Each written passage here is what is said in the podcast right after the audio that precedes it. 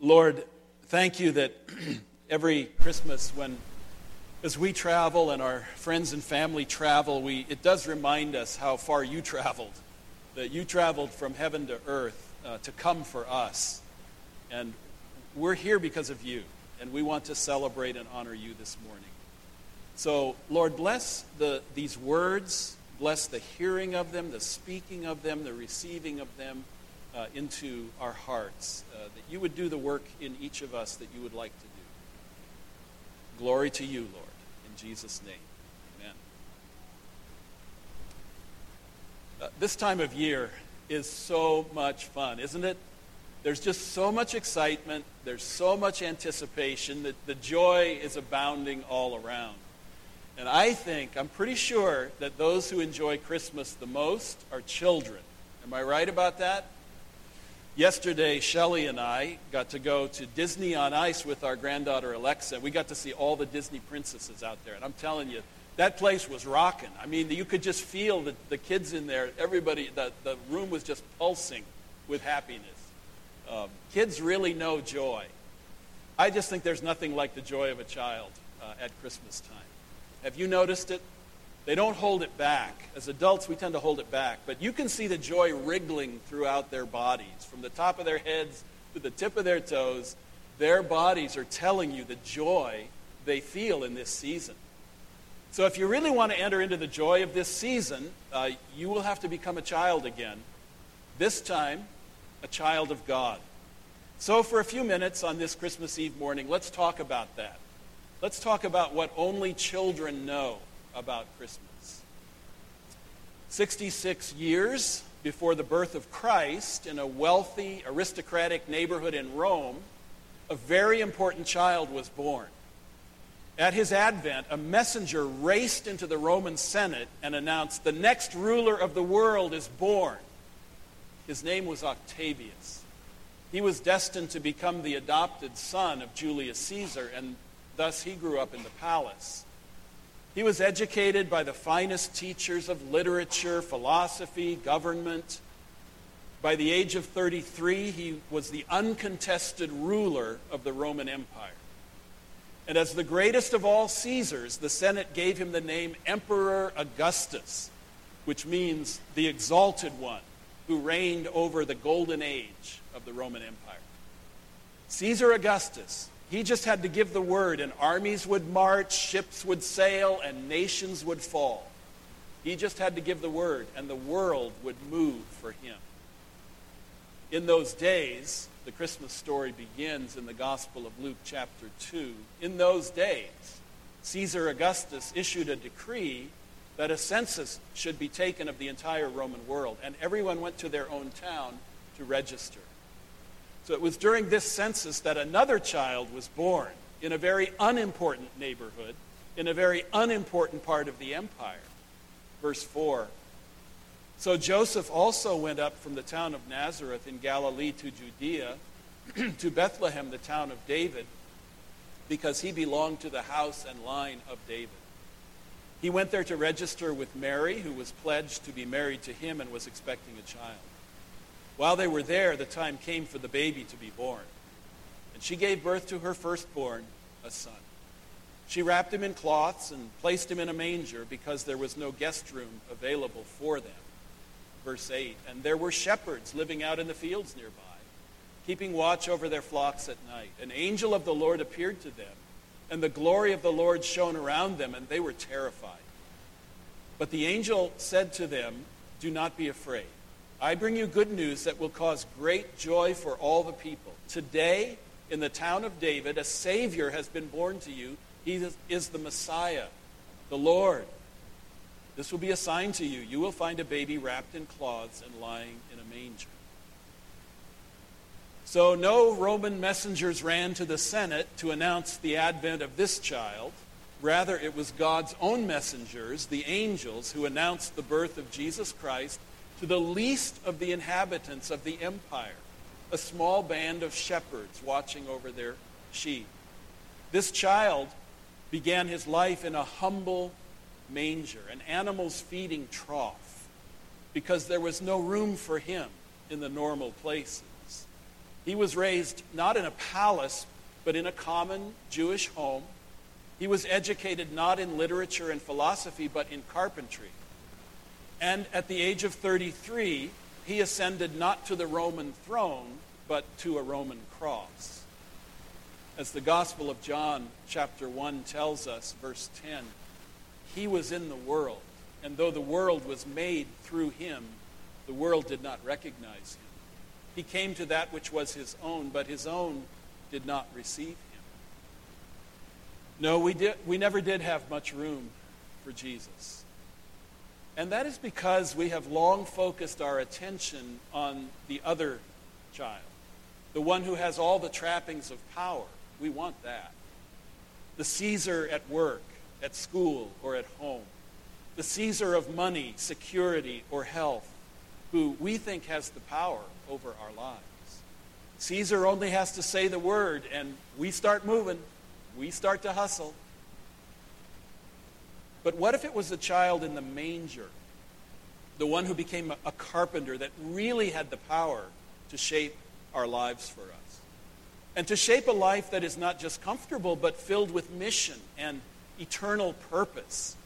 What if he just had to give the word and salvation would break out all over the world? Or to put it in more theological terms, what if he was God's word that brings good news of great joy for all people? And what if we have spent our lives serving the wrong ruler?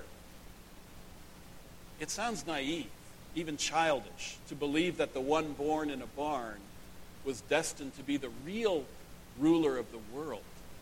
In fact, it sounds almost like a fairy tale or a myth. Almost. We humans love good stories, don't we?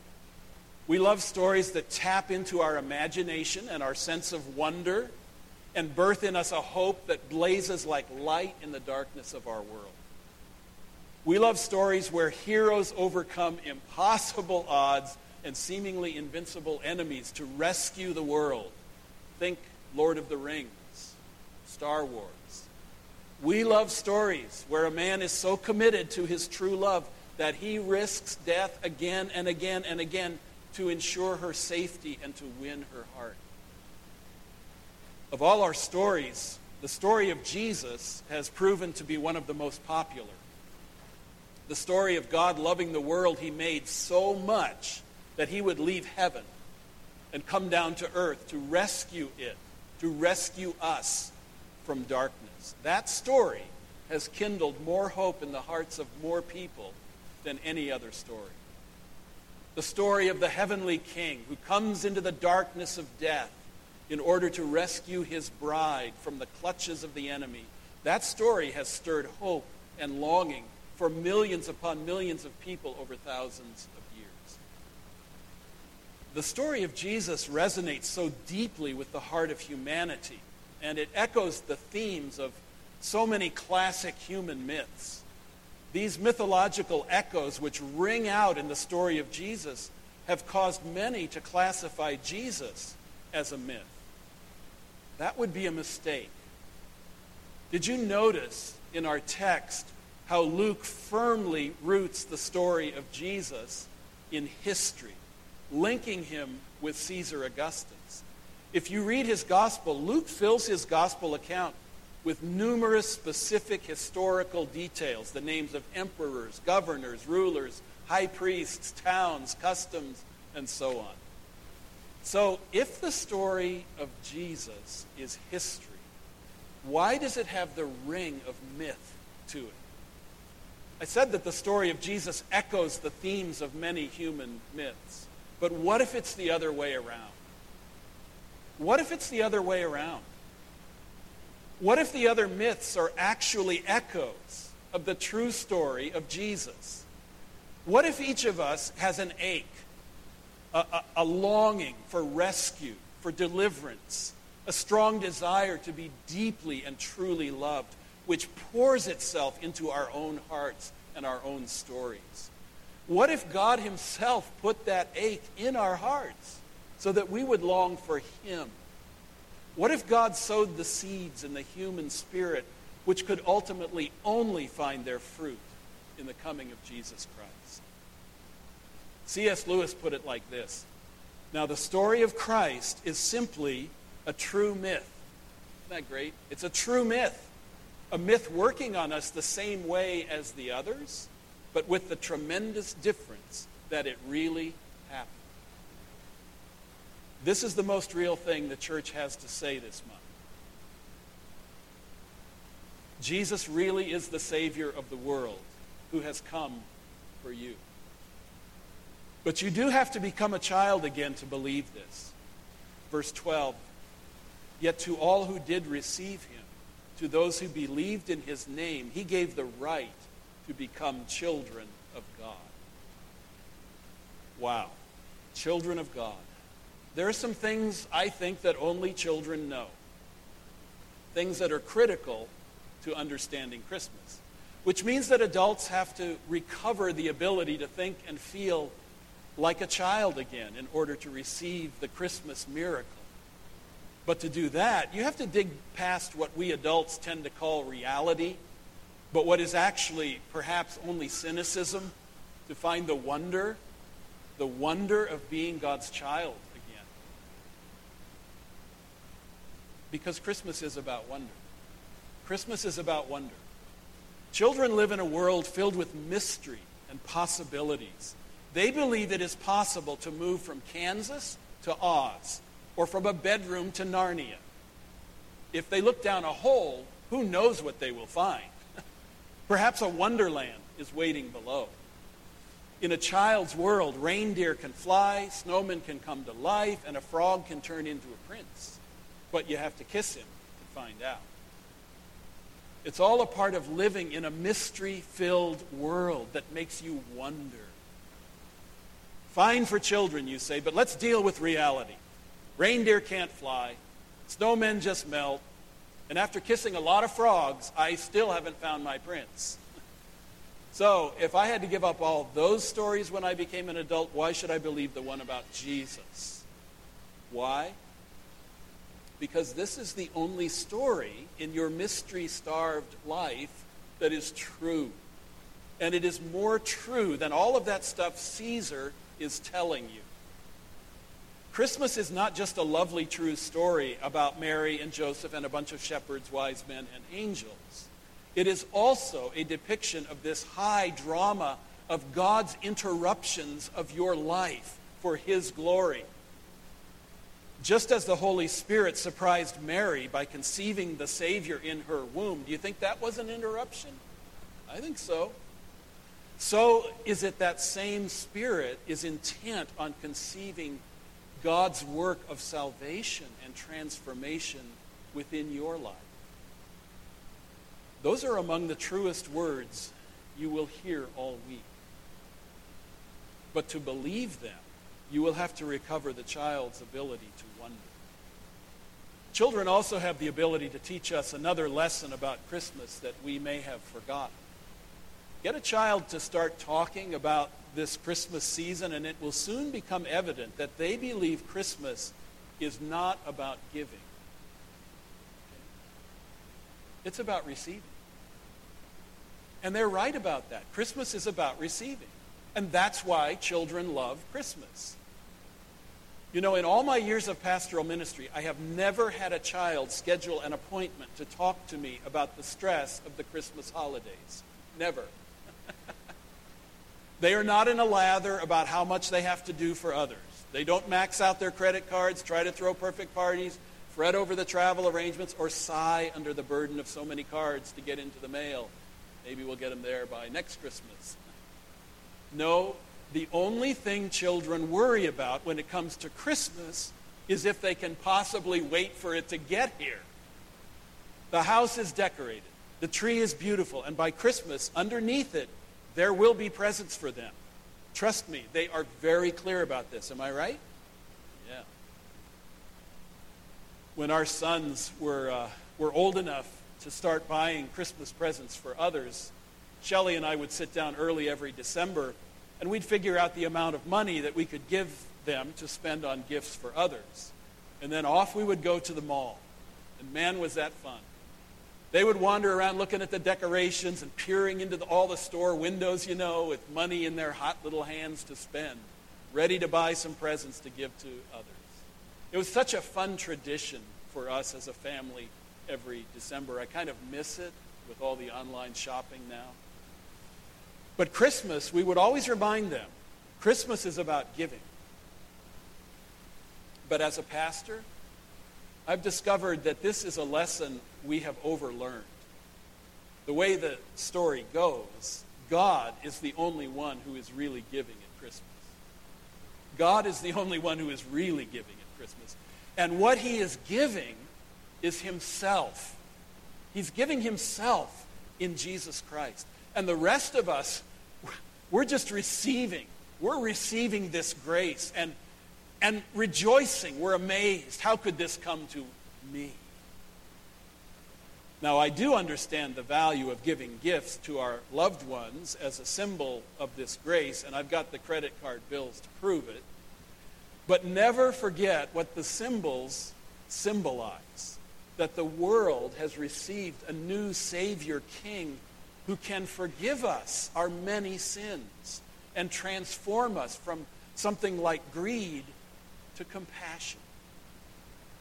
Still, another reason why you have to become a child again to understand Christmas is because children expect to have a future. Christmas is about having a future.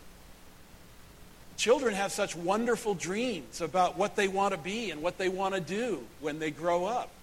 They are, as of yet, unencumbered by their own limitations.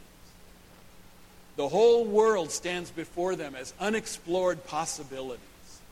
But as adults, we spend so much time trying to manage our mistakes and sins of the past, making more mistakes and committing more sins that, that we eventually doubt. We start to doubt that anything good is coming in the future.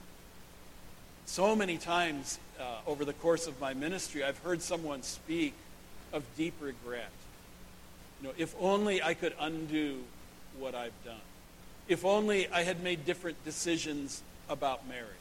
If only I had not always chosen for my career. If only I had spent more time with the kids while they were home. If only I had taken better care of my health. If only, if only, if only. And the harsh reality is that we cannot return to the days of our childhood or youth with a clean slate. Actually, under our own power, we cannot even make our way back to being a child who is good at receiving or believing in mystery. After all we have seen and done over the years in our service to Caesar, it would take a miracle to become a child again, right? Right, absolutely right. And that's the point. This is why this time we have to be born as the gospel proclaims to us as verse 13 children Children born not of natural descent, nor of human decision or a husband's will, but born of God. Let that sink into your spirit. Born of God. How do we become new creations? Born anew by God into a new life uh, and an open future. Well, it helps to remember that being born is a rather passive process for the child, not for the mother but for the child. The first time around, none of us chose our birth. We didn't figure out the right theology or say the right prayer or pick the right parents or the right place. The birth just happened to us. It happened to us as grace. Grace, pure and simple. In fact, it took quite a while before we even realized that we were born. The same thing is true of spiritual rebirth. Again, it's not something you achieve. It, it's not something you achieve. It is a grace that you receive. Christmas is about grace from God. To all who received him, verse 12 says, this, to all who received this coming Savior, Jesus, he gave the right to become children of God. Your life in Christ begins as Jesus' life within you as a receiving child. It begins as a child, a son, a daughter, who receives the love and the life and the forgiveness of a heavenly Father. You see, the miracle of Christmas is not that our old mistakes and sins are wiped away so that we can start over. Thank God we don't have to start over. Anybody want to start over? Well, what happens when we try to start over? We just make the same kinds of mistakes and the same kinds of sins as we did in the past. No, the miracle of Christmas is that in receiving a Savior, you are changed, not into a baby, but into a beloved child of God. And that really changes everything about you. It's a whole new identity. For the perfect love of God casts out all fear, forgives all sin, redeems your past, and frees you to turn your face to a future filled with beautiful hope and delicious mystery. And so we pray, Come, O Savior, and be born in us, that we might be born anew. Come to us. Come to us, that our despair may be changed into your hope, our doubt into your faith, and our sin into your righteousness. In the wonderful name of Jesus. Amen.